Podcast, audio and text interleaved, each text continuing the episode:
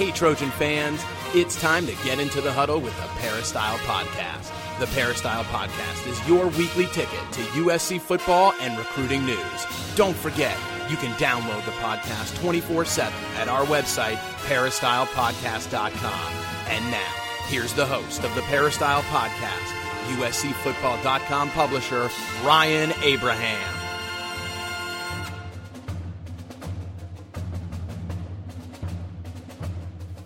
Hello, Trojan fans. Welcome to episode number 333 of the Peristyle Podcast. Today is July 28th, 2014. Got a big show for you this week on the podcast. Got Coach Harvey Hyde coming up a little bit later on. I'm going to do a solo segment to start the show here on the Peristyle Podcast. We've got a bunch of questions. We're going to try to get to each and every one of them from you. We do love to hear from you, so if you have questions or comments, drop us an email, podcast at USCfootball.com. That's podcast at USCfootball.com, or you can give us a call at our voicemail number 206-888-6755. And don't forget, you can always find the podcast, the latest episodes, peristylepodcast.com. Very simple. That website's been up and running for a few years now. We really like it. And you see all the old archive episodes there. You check everything out there on the Peristyle Podcast. So just wanted to apologize. Last week, I was actually in Yosemite with my wife. We went on a camping trip, so I had no cell service whatsoever, and we decided to skip the show. So it's kind of a slower time, and so I apologize for that, for no show. We're coming back today. Hopefully you enjoy the show today. I think I don't know how many we've missed over the 6 or 7 years, whatever we've been doing this show. I think for my wedding, Yosemite trip, not too many. So we apologize for that. And also been getting a lot of emails, seeing some posts on USCfootball.com, tweets. When people talk about Gerard Martinez and Dan Weber had left the site, and what's going on with me and all that kind of stuff. And unfortunately, I still cannot comment at this time. But if you stay tuned to the peristylepodcast.com, well, as soon as I'm permitted to say anything and talk about it, I certainly will do that. So, again, I just wanted to address that. Sorry, I'm not allowed to make any comments at this time. I do want to let you know we sent out a Trojan football update newsletter from USCfootball.com. And if you want to sign up for that, you haven't done that, there's a little website, Trojans Inc., I-N-C. So Trojans with an S, I-N-C.com. It's just a domain name that I had purchased before. But you can sign up for the newsletter right there. It's right on that page, so it's pretty simple, trojansinc.com. And we try to send them out once a month. If any news or anything kind of happens, and we can send other ones out. We don't spam you. We don't do that many of them. But if you want to get these updates to your newsletter, it's really easy, trojansinc.com. Of course, on Twitter, if you want to follow me, I'm at InsideTroy on Twitter, at InsideTroy. And on Facebook, you go to Facebook.com/USCFootball, but you have to spell out the dot. So USCFootball, DOTCOM, USCFootball.com. That's where you can reach us on social media. All right, let's get into some of these questions. We've got a bunch of questions from off-season workouts, which, just to give you an update on that, those off-season workouts did end last week. So there's no workouts the previous week. There's going to be no workouts this week leading up to fall camp. And as you know, players report on August 3rd for USC fall camp, which is a Sunday. First practice is a Monday, August 4th. So really 1 week from today is when USC fall camp will start. There's no off-season workouts this week. They had last week off as well for Pac-12 Media Day and all of that. So no off-season workouts right now. Kind of, like I said, sort of a slow time, what's been going on around USC football. But, of course, things are going to pick up tremendously a week from today when the players start practicing. Andrew had a question about Soma Vaenuku and how he is looking. And we haven't seen a whole lot of Soma Vaenuku during this offseason. So we got to see little, kind of flashes of him. Sometimes he was in, like, sweatpants and would just come out and run a few patterns and catch some balls. We saw a lot of Jalil Pinner, the other Trojan fullback there that's on scholarship. But we haven't seen as much Soma Vaenuku. So he's going to be one of those guys where we'll probably start watching him, that first week of fall camp, see how healthy he is, see how everything's going for him, and check it out there. And fullbacks are a little tough too. I mean, yes, they can go out and catch passes and stuff, but those are guys you kind of want to see with pads on. And, of course, they don't do that. It's shorts and T-shirts at the throwing sessions, these player-only practices. So player run practice, they call them PRPs now, player run practices, kind of like that. So we didn't get to see a whole lot of them, Andrew, unfortunately. And, one of those guys, though, you have to pay attention to how the fullback's going to be used. You see fullback in this offense, fullbacks and tight ends kind of, similar roles and kind of under the same wing, with the different with the coaches and things like that. So it'll be interesting to see how those guys are used. But we'll keep up and follow those guys during fall camp and let you know what's going on, Andrew. And Andrew had a second question about at the start of fall camp, which is a week from today. Which wideouts do you guys predict getting the starting nod? And same questions for running backs. I think it's a really good question to kind of look at. I mean, we're not going to, it's hard to tell what the depth chart's going to be. There's some, especially with the wideout position, you got guys coming off injury. I mean, you have it at the running back position as well. But if you just take a look at, let's say, running backs first, you look last year, Buck Allen was the MVP of the team.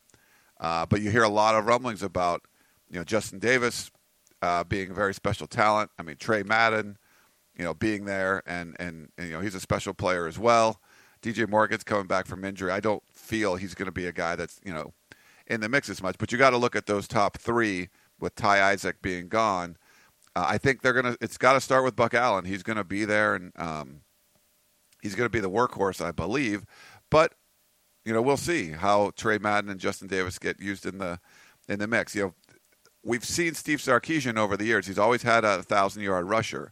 So it seemed to want to go with, Bishop Sankey got 1,800 yards last year. But he didn't have this kind of stable of running backs too. So it could be very different where they're different series, different guys are coming in. It'll really be something interesting to watch is does he go with a hot hand? Is he going to stick with one guy? Is he going to split it up between three? We've seen at USC the kind of tailback by committee quite a bit. But I think over the last couple of years, it's not really necessarily just been tailback by committee. I think even if Lane Kiffin or whoever the coach was last year at any given time during the season wanted to go with one running back, those guys were getting hurt all the time. So, did Buck Allen come in? And, other guys got hurt in front of him. And so he was able to take a shot and he obviously made the most of it. There was a lot of injuries there at tailback, and sometimes you'd start a game and not be able to finish it, and someone else would come in and he might get hurt. There was a lot of injuries, and not season-ending for the most part, but it was guys get banged up, you're missing quarters, you're missing halves, missing practice time, whatever it is. So that'll be interesting to see you there. Wide receiver, Nelson Aguilar, by far, he's going to be the guy coming in and be the number one main man there. I think Darius Rogers right now is likely going to be that second guy. If there's going to two starting wide receivers, I think you're going to go with Aguilar and Darius Rogers, in my opinion there. But George Farmer has that potential. Stephen Mitchell has that potential. I like what Victor Blackwell's been able to do. One of those guys that just seemed like he's practiced well and done some good things, and just hasn't really got a shot. We saw that with Devon Flournoy the last couple of years too. So will Victor Blackwell, with the new coaching staff, will that help him? And will the coaches know, hey, this guy's pretty good. He should be in there and playing. And then, of course, you got the freshmen coming in too. How are those guys going to make an impact? You would think. I think of Juju Smith or Adoree Jackson. I just think Adoree Jackson is so explosive right now. That anyone comes in or those freshmen that have a shot to start somewhere, I kind of would put him in the mix there. So I think of those guys, looking at those, that's probably what the depth chart's going to look like. Certainly for the receiver spot, it's going to be about health. I think running back wise, I think everyone's fairly healthy. Justin Davis still coming back and things like that, but I think he's going to be okay. We just don't know. Farmer and Stephen Mitchell, with those knee injuries, how they're going to be looking. So it'll be interesting to see how that all pans out. All right, let's see. Let's go to Melvin. And he says, first question, now with the loss of Ryan Henderson and Anthony Brown, does that leave the defensive backfield needing a lot of depth. Will Coach Sark definitely use Adoree Jackson and Juju Smith on defense now rather than offense? So he's talking about Ryan Henderson, who's no longer on her team. Ryan Henderson was a great athlete, just never saw him do much as far as a player goes. And Anthony Brown, we didn't see him the whole offseason. He says that, you know, he was just rehabbing and he's fine and he's going to move to running back. You know, we'll still have to wait and see, but he's not going to be part of that cornerback position. So if you look on that side of the ball, as far as defensive backs, and you know, there's some mixing and matching going on. You know, Josh Shaw can play corner or safety. You know, but Gerald Bowman's back. You know, he's healthy. I think Su'a Cravens will be back and healthy. You know, Ryan Dillard got a scholarship. You got Chris Hawkins back there still. Leon McQuay, Davion Shelton's back. Kevon Seymour, I think, and then, you know, some of the new guys coming in. There's a lot of versatility on some of the new players. So I don't think necessarily you're going to say that Adoree Jackson or Juju Smith are going to be on defense rather than offense. I think they're still going to get a chance on both sides of the ball.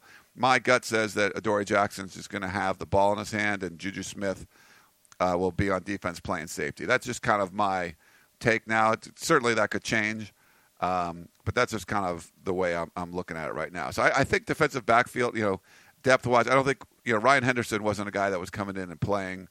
I mean, he was doing special team stuff, but not a whole lot in the defensive backfield there. And Anthony Brown got a lot of experience, so him not being there, I think would hurt more than Ryan Henderson not being there.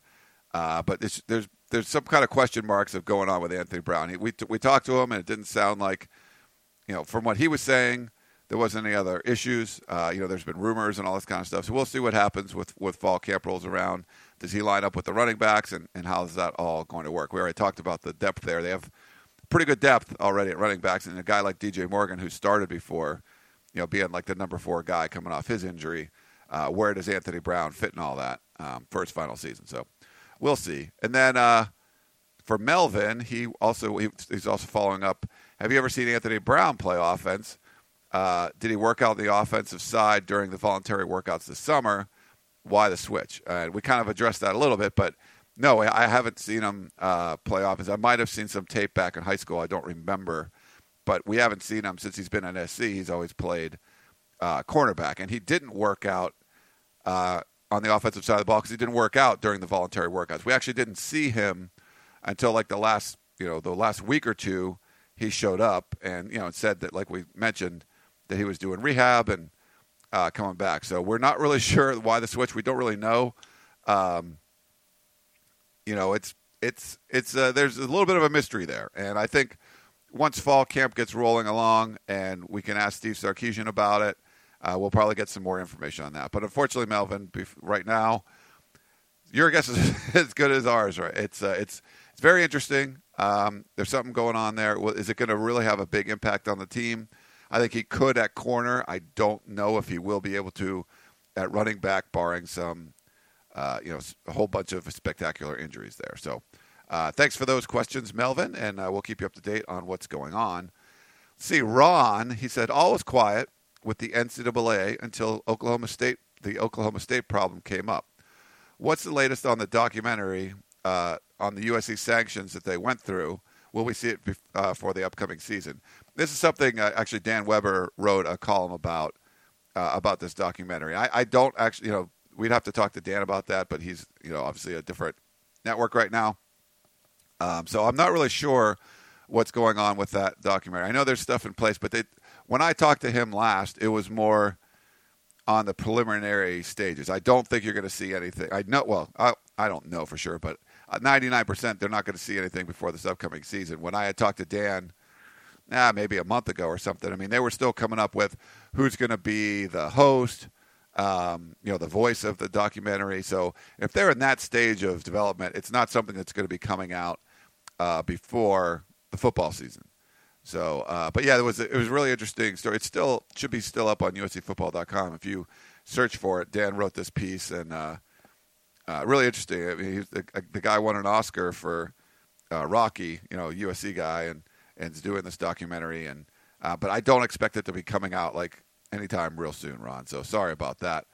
Let's go to Earl in West L.A. He says, based on what you've seen this spring and summer, which Trojan players do you predict could have a breakout season? Oh, it's a really good question there. Now, and I didn't even mention him, I feel bad, during the wide receiver discussion. If you're talking about new players, I do think Adoree Jackson is just going to be so special. But Ajayne Harris, and that's how Steve Sarkisian was saying his name. Hopefully, I know people say it differently. From Crenshaw High School, who played quarterback in high school and cornerback, just because he was the best athlete, has been coming out. He was really early on, before these really summer workouts even started, and he was playing receiver. And there was times when, if Cody Kessler came out there, they didn't have any receivers really to throw to. It was maybe Victor Blackwell, or if he wasn't there, there was a bunch of walk-on guys. And then Harris came out, and as an incoming freshman, hadn't enrolled yet or anything like that. And he was just shining and just catching every ball. Showing great hands. Looked like he was running good routes, especially for a guy that wasn't doing a lot of route running since he was playing quarterback all last year in high school. And I think he's turned a lot of the other players' heads. So you want to talk about a breakout season, since he's going to be a true freshman and not a very, he was a 3-star kid, not a, not someone that's heralded, that everyone talked about like a Juju Smith or an Adoree Jackson. I think Adoree's footwork and just the way he's able to make guys miss and him, the ball in his hands in space is special. Like no one on the team, I think, can do what he's doing in that aspect. But you want a guy that's going out and making plays and can be explosive. I think Harris could be one of those breakout dudes. It'll totally be a breakout for him because he's not on the team. He wasn't on the team last year, and no one's really going to know who he is, like an Adoree Jackson or a Juju Smith. So he's one of those guys, Earl. It's an interesting question. I think Gerald Bowman could be someone that has a big impact. We haven't seen him a whole lot. When he was injured coming in, he's got this one last season.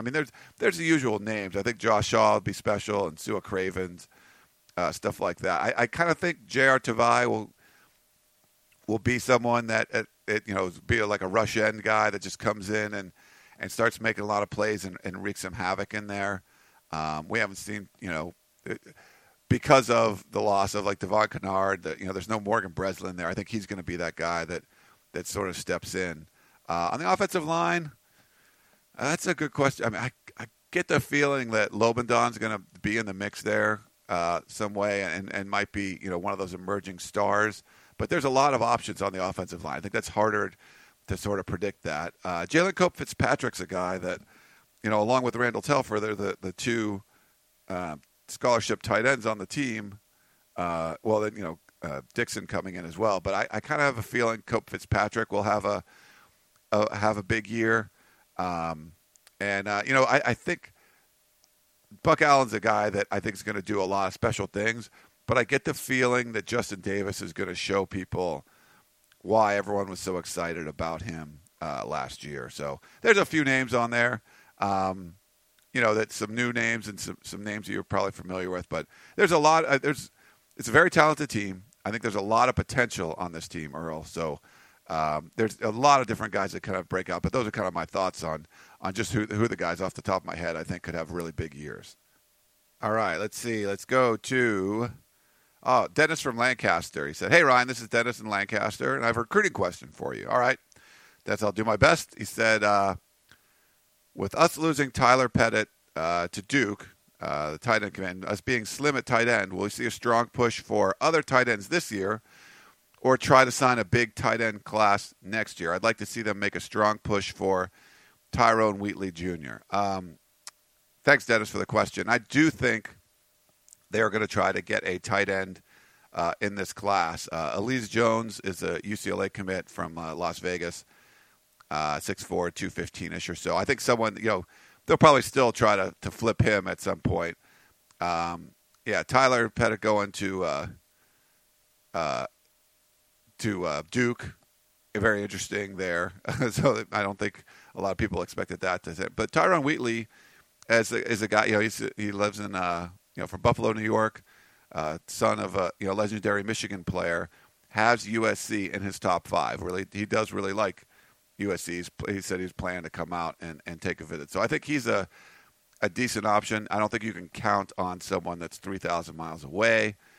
So I mean, there's not a whole lot of great options out there right now. So he would be, I think, an ideal replacement for someone like that. You could still try to flip Jones. So they're going to go out, and we'll see that, they might get creative and get a guy that was, I don't know, we've seen guys that were kind of thought they were going to be offensive tackles and they're tight ends or vice versa. I think there's some different options there, but not a lot of great options. And so Wheatley, I think the guy you named would be sort of the main one. But I do feel that they would like to bring in a tight end in this class. The good thing is, Marcus Tuiasosopo is a great recruiter, and I think now that they're out there recruiting their positions, he can really focus on some guys. And there's some different sleeper names out there as well, but I think you're kind of focused on the big ones, and they might have to bring in somebody late that wasn't high, as highly ranked on their list. So a few different options there, but yeah, that was kind of a shocker. And, Duke's picked up a couple of really good players from California, so not a bad run for them. They won a whole bunch of games last year, and it'll be interesting to see if they can make another run this year. All right, next up, let's go to Tarek, and he had a question. Who do you see starting at Sam linebacker for USC, Quentin Powell or Jabari Ruffin? I'd like to see Quentin Powell because of his speed and his ability to cover in the flats, where we were killed last year, while Jabari is more of a pass rusher. And, so when you're looking at Quentin Powell and Jabari Ruffin, the way they have that, they call it like the Sam linebacker spot. The terminology, I think, can change. But those guys actually work out with the linebackers, and they're going to be on the strong side. They'll be, responsibility to cover a tight end guy some of the times. And opposite, on the other side, it's more of that rush kind of end spot where I mentioned J.R. Tavai, Scott Starr will be in there, guys like that. That'll be more of a they're like kind of that fourth defensive lineman, and they'll be kind of rushing the passer. So I think you're going to see a lot of J.R. Tavai in that spot. Claude Pallon, Leonard Williams, and Antwaun Woods in those three middle spots. And then on the outside, I kind of agree with you. I like Jabari a lot. I think they might be rotated in a little bit more, and especially if there's some limited depth with Kenny Bigelow being gone in the middle there, you might have Antwaun Woods playing a little bit more, or you might move Leonard Williams over to play some nose and help out, things like that. But I kind of get the feeling rotation-wise, those would be the two main guys. I'm guessing Quentin Powell will be the starter, and I do like his be more of a linebacker kind of guy, coverage skills. Things like that. So, but I think they're both going to likely be used. But I think your assessment is spot on there, and I think he would be kind of getting the nod. But the whole rotation aspect along the this defensive front, those front five guys, it's going to be interesting to see how that all plays out. But I just get the feeling those two guys will rotate in a little bit more, and you'll see them. But Quentin Powell, my prediction will be he is the guy that gets the starting gets that starting spot. Let's do one last one from this segment. Bill wrote in and said, I've noticed some snaps where the quarterback's just back of center. So I think he means just behind the center, not in shotgun or the pistol. Is that formation always been in the mix, or is it a new twist? I apologize, Bill. I think you mean just, they're under, like the quarterback's under center like you normally would be, not in a shotgun or pistol. And that's something that we're starting to see a little bit more. I think they feel more comfortable. Steve Sarkisian talked about this at Media Day, where they felt more comfortable. They knew how well USC ran the ball last year, under center, and he didn't want to totally exclude that out and just run everything in the shotgun, which I think is a great move. Like following Fresno State last year and watching Derek Carr, and I got to see a lot of the Fresno State games kind of leading up to the Las Vegas Bowl against USC, and that's one of the things where I, I like a lot of the aspects of the spread offense, but when it would come to 3rd and 1 and 4th and 1, and you're still lining up in a shotgun, it just didn't make all that much sense to me. I'm not that I'm a – I don't want to say – you don't want to say you're smarter than the coaches around, but just something, just looking at it like, wow, would it be something – would it be worthwhile to have some formations where you do line up under center and kind of smash out that last yard or so? And, I saw problems where they would try a draw or something on 4th and 1, you lose 3 yards. And not that you can't do that under center, but it just seems like you're that much closer to the line. Give yourself a little bit better chance for success. So I think Steve Sarkisian, not saying from it's exactly that, but he talked about this a little bit at Pac-12 Media Day where they will be, under center a little bit more this year. And, they'll be under center more than what you would see from maybe looking at Washington's offense last year where they're always in the shotgun. So he wants to do that. It's really for the running game. They had some good continuity last year in the running game. You saw what Buck Allen was able to do. So I kind of like it that there'll be some opportunities for, a lot of shotgun, which I think is great and gives the quarterback a chance to kind of see what's going on. But when you want to get smash mouth, there's no reason not to be able to go up there and go under center. So hopefully that answers your question, Bill. I don't know if there was something different. You call it just back of center, but I believe that's what it is. Max Turk does have very long arms, though, so maybe they're just stepping back a little bit further, where it's not quite the pistol, it's not the shotgun, but it's not like completely under the center too. But yeah, they will be having Cody Kessler get up close to the center for some of these formations, some of the schemes that they want to run. It won't be exclusively something that they're doing in a shotgun this year. But I should mention, too, before we close out this segment, there have been some serious concerns as far as snaps go. We've seen Vianney Talamiavo snapping some, Max Turk, like I mentioned. And there's been, during these offseason workouts, certainly a lot of errant snaps and quarterbacks picking balls up off the ground. So we're going to actually talk to Coach Harvey Hyde about that a little bit. So we're going to take a quick break and come back with the Coach Harvey Hyde, talking about some summer workout stuff, Pac-12 Media Day, and lots more. So stay tuned. Meet us on the other side of the break for more of the Peristyle Podcast. Tickets. SC Tickets is your concert, sports, and theater ticket source. We have the tickets you need to any event worldwide. Football tickets are now available. Call SC Tickets now at 1-800-888-7287, 1-800-888-7287, that's 1-800-888-7287, or visit us on the web at sctickets.com. SC Tickets, concert, sports, and theater. We now return to the Peristyle Podcast and your host, Ryan Abraham. We are back here on the Peristyle Podcast. We got Coach Harvey Hyde joining the show. What's up, Coach? How you doing, sir?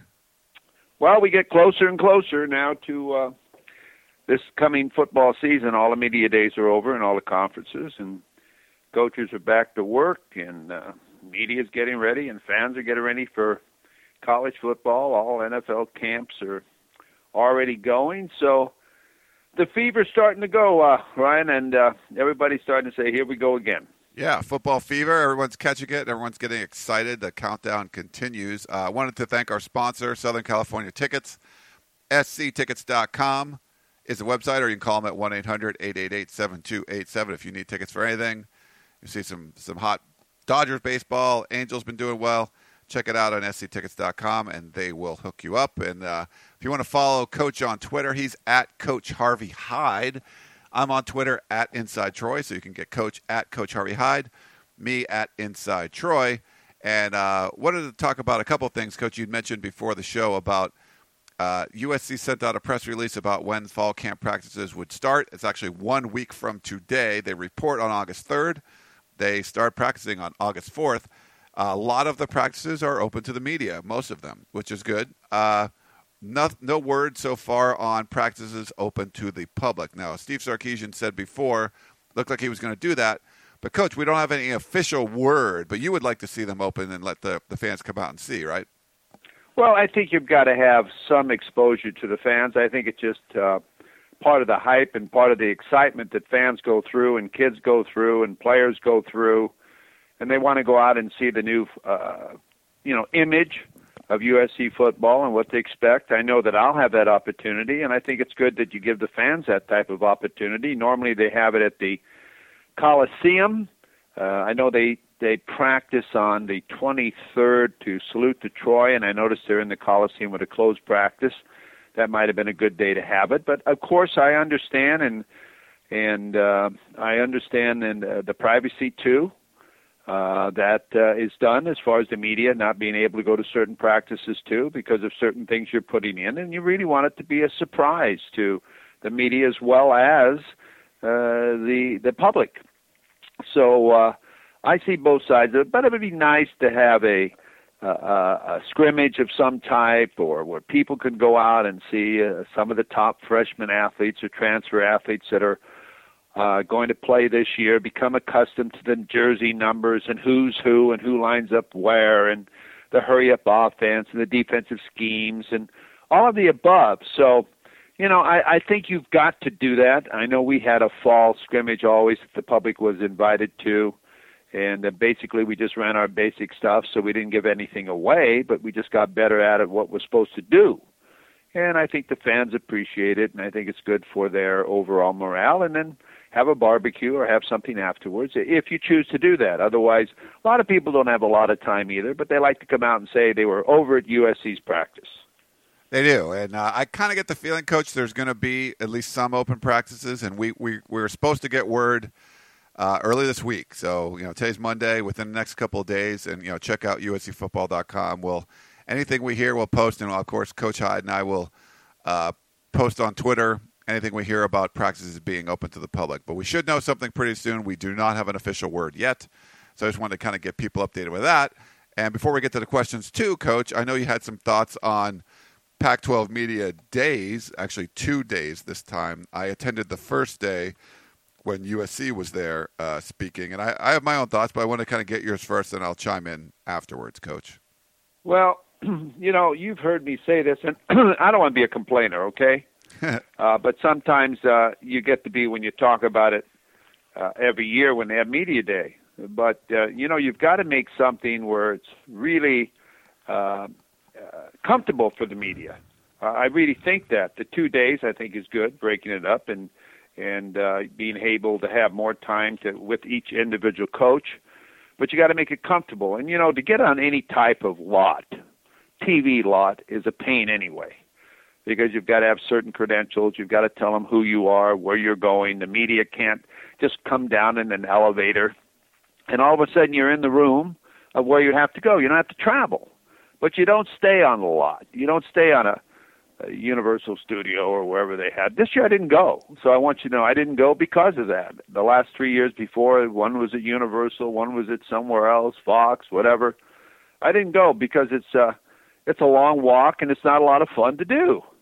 I like to be able to mingle with the people, have lunch with the other people, talk to the coaches, get a feel of what everybody's thinking, talk to the bowl representatives that are there, get their thoughts on what's happening in the bowl games and what changes they have and so on. I think it's a gathering. It's supposed to be a gathering and be very comfortable and be inside, whether it's raining or if it's 110 degrees. Well, it happened to be not rainy and it happened to be very warm that day, too. So it was very uncomfortable. And I remember going to the one at Universal Studio, and they had all the food out there in the sun. It was so hot, and all the mayonnaise on the sandwiches and potato salad. I said, hey, I'm not even eating here. That's actually the truth, Ryan. I said, I'm not even going to eat this food.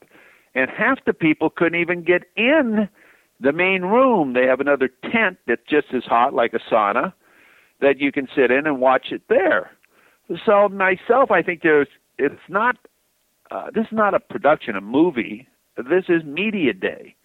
And I think that, I don't know if they just don't know what Media Day is, Larry Scott and his staff, but it's something to make the media be really optimistic and love the Pac-12 and make it a comfortable situation for the people who are covering their teams. One thing that they were smart about, I thought, was the separation of USC and UCLA on different days, was they were able to keep the local media because they had Steve Sarkisian on Wednesday, and then they had Jim Mora on Thursday, and they did the same thing with all the different universities. So they kept the Arizona report, the Arizona media there, the Northern California media there, all of them, because they had Arizona State one day and they had Arizona the other day, and so be it. I think that was smart, but I just think that it's not a comfortable situation, Ryan, and I don't want to continue dwelling on this, but because the people really that are listening really don't care either, so I don't want to waste their time.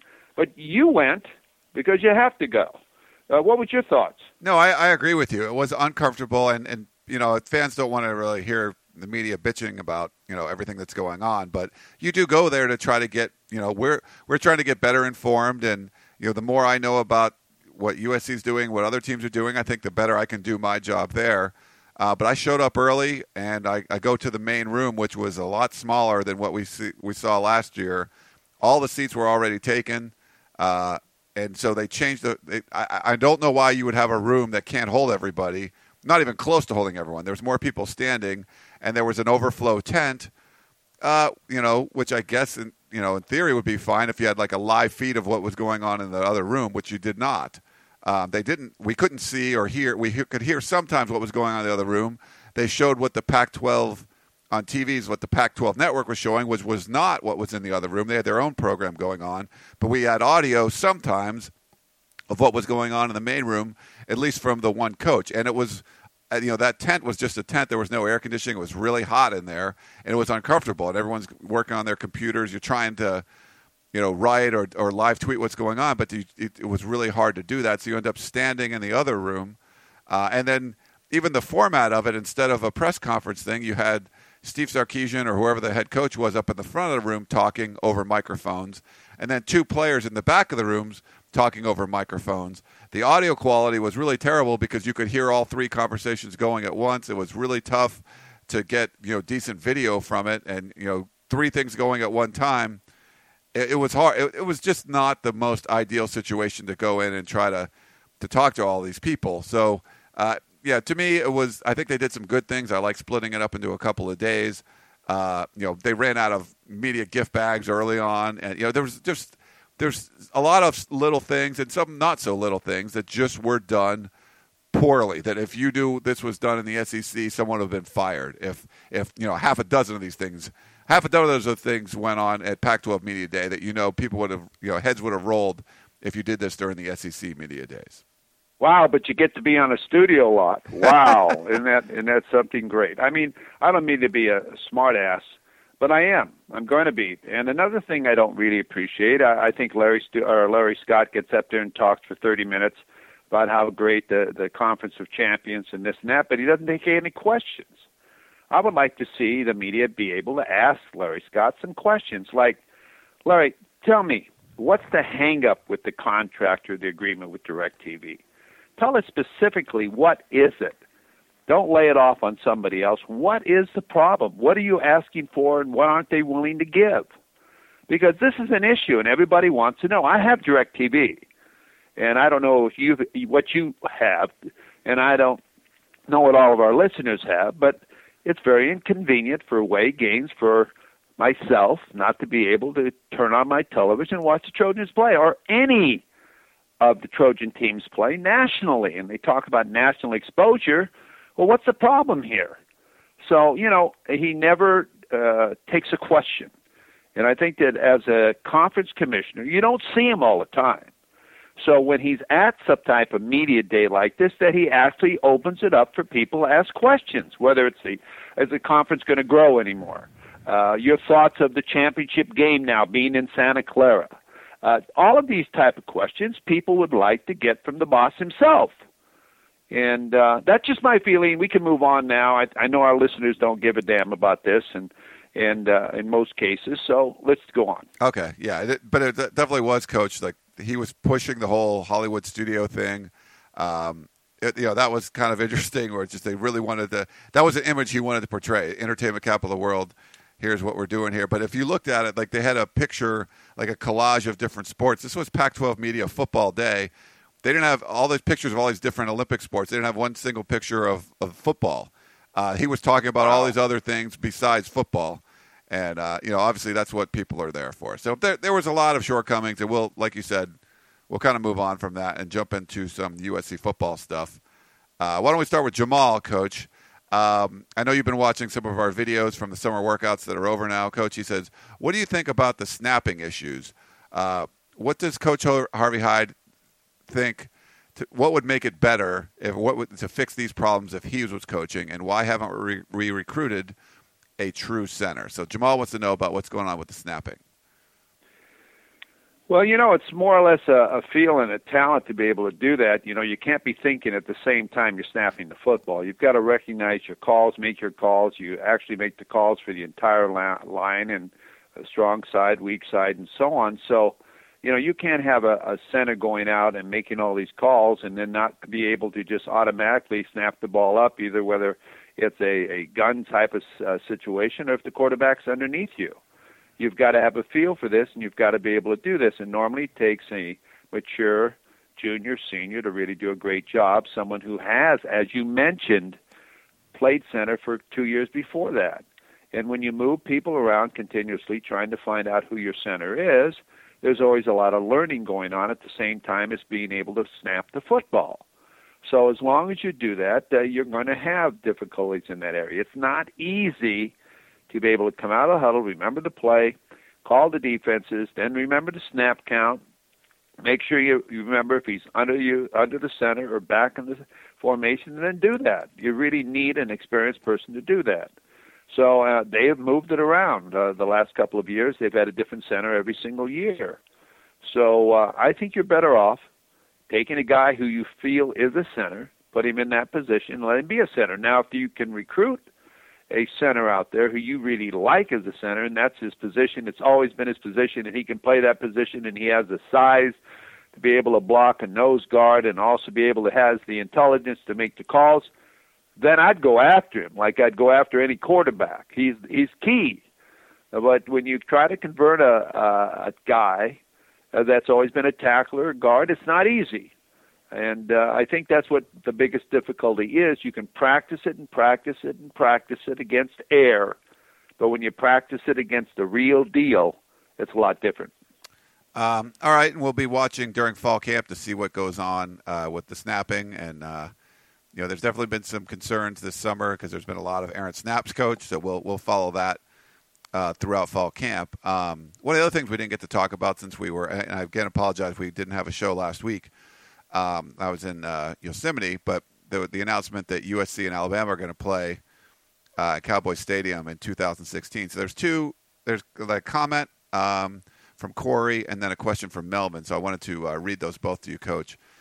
He said, Corey, it just got real with the announcement of USC-Bama for 2016 at Cowboys Stadium. However, Kenny Bigelow probably just had a panic attack because he is the only current defensive lineman on our roster that will likely line up against Alabama's gigantic offensive line. We need help on the D-line so bad. Attention, all defensive linemen signing in 2015. You are all but guaranteed playing time in this game if you sign with USC.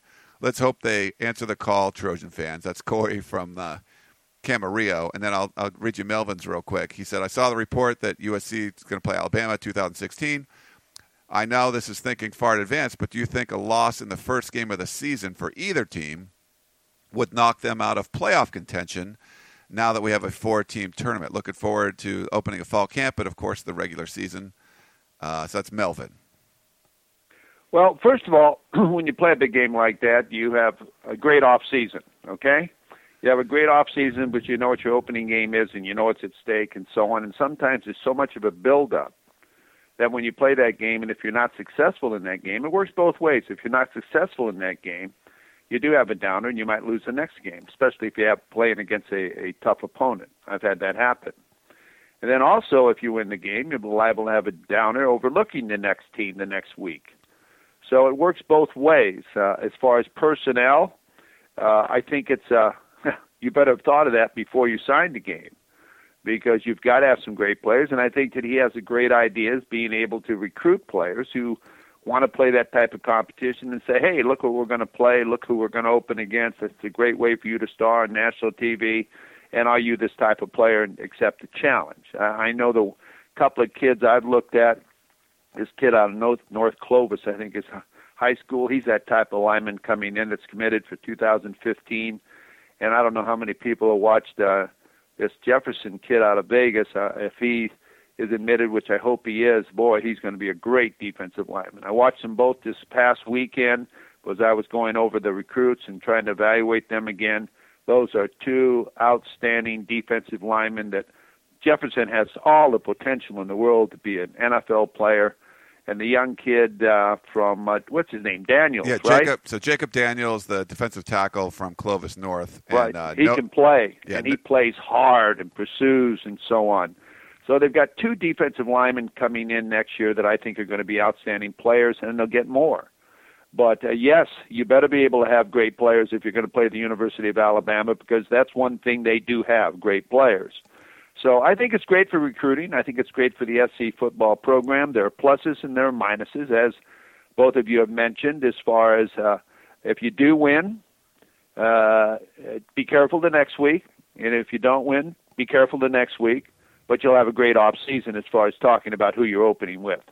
And, you know, I think as far as the tournament goes, if USC and Alabama are that good, they both have the chance to make the tournament. I don't think, in my opinion, Melvin, that that's going to keep you out of a playoff there if you can go on and win the rest of your games. Of course, it depends on what other teams are doing, but an opening game loss to, say, USC loses to Alabama and somehow runs the table the rest of the way, wins the Pac-12 title game, beats Oregon, something like that, you would think they would still be in the mix for that top four. I mean, it'd be hard to have a better resume than that, with the only loss being, like, you know, on a neutral site to Alabama. Now, if you lost a second game and you were going to be, there's a bunch of two-loss teams, then yeah, then that might not be, you know, be beneficial. But I don't think that completely knocks you out of the playoff.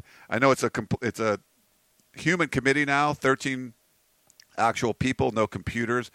But when you're talking about people, usually those early season losses, especially against a big powerhouse opponent, they're weighed less just because they were so long ago. It was early. It was against a really good team. It was at the end of the season. I think it might be something a little bit different, but I don't know what you think about that, Coach. But I don't think it would knock either team out if they're able to run the table afterwards.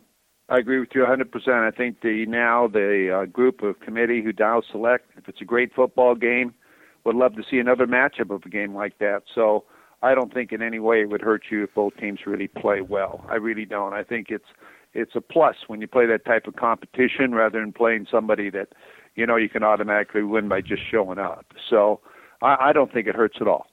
All right. Jim in Canyon Country wrote a really long email. I'm going to try to break it up into parts. I'll give you the first couple of parts, let you comment, Coach, and then I'll read the rest. He says, first, word of thanks to both for the candid comments from Coach Harvey Hyde, a man who has actually done the job, and especially for the excellent videos of practices. The videos enable all of us viewers who think like Coach Hyde, we have to see it to believe it. Secondly, I hate to sprinkle on the parade, but every time I watch one of these videos, I have the same thought. Max Brown looks like the most talented USC quarterback since Carson Palmer. It is also clear to me that if Sarkisian really doesn't see that Brown, Vianney Talamiavo, Damian Mama, and Delvon Simmons don't play and play soon, he might have been talking about Jordan Simmons, I'm not sure. He just said Simmons. Don't play and play soon. He will be breaking Coach Hyde's number one rule, play your best players. What do you think, Coach? Well, that is my number one rule. As far as Max Brown, I think he's really a talented player. I agree with him on what I've seen in person, not just on the videos that you have, Ryan. I think he's a quarterback that fits into it, and I admire him because you've never heard him talk about transferring. You've heard him about competing. And I think if anything happened to Cody, no one wants that to happen, that he would step in. The only thing that'd be missing is a little experience. It's very difficult when you have two talented guys and a returning starter who you won 10 games with, and you finished the season with him being the MVP in the Las Vegas Bowl. It's a very difficult situation to make a change, especially when he is sort of fits into 18 returning starters that USC has, and they all know that he's been the starter and has leadership qualities. So But Max Brown, I have to agree 100%, has great talent. He really does. And he's going to have a great career. And, you know, what you have to do, if he's not the best now, or if the opportunity doesn't come for him to play now, his time will come. And he will be a great quarterback for USC. I agree with you 100%. Now, as far as Mama and these other players, Jordan Simmons and these other guys, and Walker, now, I think they're keys for this coming year. I think Mama's a key. I think Walker's a key. I think Simmons is a key, especially at the guard position. These guys have got to step up and play. But you also have some talented freshmen that if these other guys don't step up and they're 1 in 3 plays, they're giving an effort, then I'd move in a guy that wants to play. I think you got to have a guy that loves to go to work, likes to bring his lunch pail, and likes to be a hammer, not a nail. So, yes, I'm forgetting the best players on the field. You can't worry about feelings in a way. You have a responsibility to the program, the units that they play on, and you got to have your best players on the field. But Max Brown's a great player. These other players coming in are great players, and there'll be more great players coming in, you hope. So that's what makes a team a better football team, is when great players practice against each other and have the attitude of wanting to be good, and wanting to practice, and wanting to be a teammate, not an individual. So all of these things are exactly what this gentleman is talking about. All right. Yeah, that's Jim in Canyon Country, and he has a third point, and he agrees with what you were saying, Coach. He says, third, regarding the hurry-up offense, the top 10 teams last year in plays per game, so the number of plays per game, were Texas Tech, BYU, Cal, Fresno State, Baylor, Virginia, Arizona, Hawaii, Nevada, and SMU. And their overall record was 59 wins and 66 losses for all the cumulative record there. But the top 10 teams in yards per play were Florida State, Baylor, Oregon, Texas A&M, Ohio State, Alabama, Northern Illinois, Wisconsin, Auburn, and Fresno State. And their record was 112 wins with just 22 losses. Oregon was only 39th in plays per game. Florida State was 88th, and Alabama was 116th out of 125. So Coach Harvey Hyde is not simply being sentimental, about building a good team with a powerful offensive line that can generate lots of consistent yards per play. It's the winning recipe, but a high number of plays per game without a high average per play puts you with Cal and Hawaii. Fight on, Jim from Canyon. Well, Jim, you've done some work. He did. I'll tell you, I could use you. If I was still coaching, I'd have you come in and be my stat guy. And you care a lot about it, and I congratulate you. And you're right. When you look at certain stats, you can look into the programs, and you see what type of relationships, records, and wins, and hurry-up offense, and what it brings. You know, in that last group of teams that you mentioned, you've got some teams that have been very successful, and you've got some teams that have done it the old-fashioned way, Alabama, Wisconsin. That's why I've been saying all along, I've got to get used to seeing USC use a hurry-up offense. I've got to get used to that. Not that it won't be successful, but I'm used to really being the hammer, not the nail. I've always felt that if I have the best players, I'm going to keep the ball away from you. You're not going to have the football. I'm going to beat you up. You're going to surrender. And we're going to go home with a victory. And you're not going to want to ever come into the Coliseum, because when you come in, you got to bring an ambulance with you.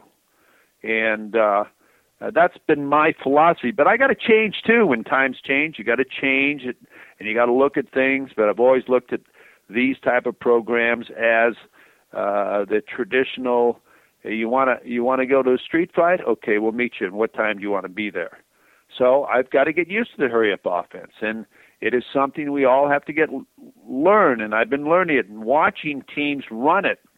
And you get, you get a lot of plays in, but you have you got to have the personnel to make that happen.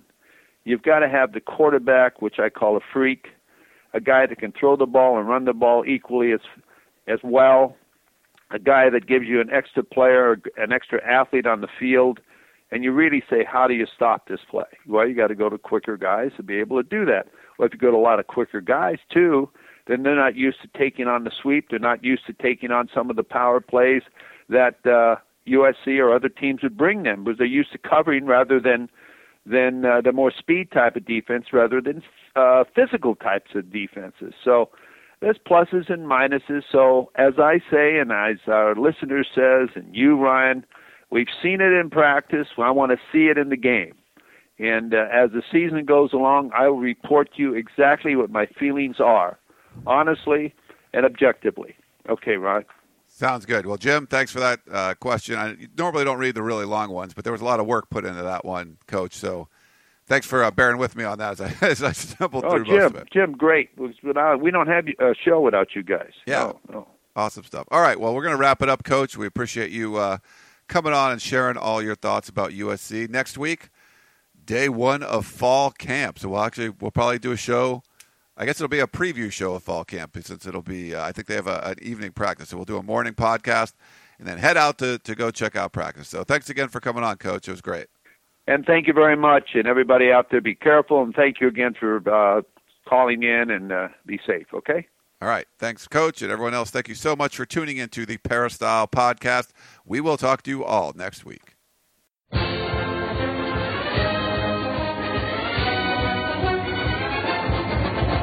You've been listening to the Peristyle Podcast, presented by USCfootball.com. Be sure to tune in next week for the latest news on Trojan football and recruiting. And don't forget, you can automatically download the podcast directly to your iPod or MP3 player for free. Just click the iTunes link on peristylepodcast.com or search for Peristyle Podcast at the iTunes Music Store.